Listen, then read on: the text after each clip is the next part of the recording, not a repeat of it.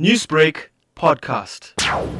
On Saturday morning, KZN VIP Protection Services received a telephone call from family members of a person that had been burnt in Phoenix.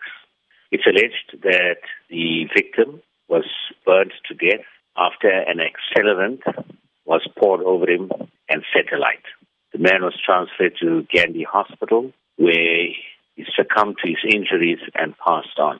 Are circumstances around this incident known at this time? Yes. The incident arises after the victim had apparently been involved in a minor theft.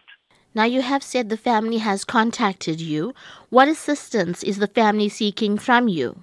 The family was referred to us after they had found that they were not making progress, knowing that the suspects in the case were apparently drug dealers. It's been very tragic for them.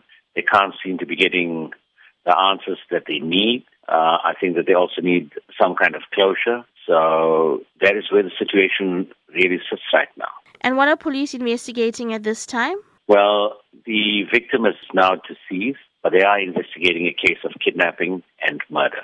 Do police have any leads on the suspects at this time?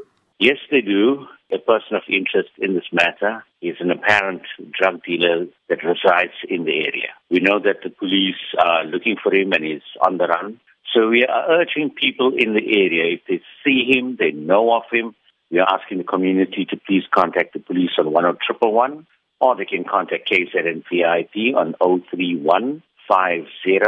KZN VIP on 031 23456.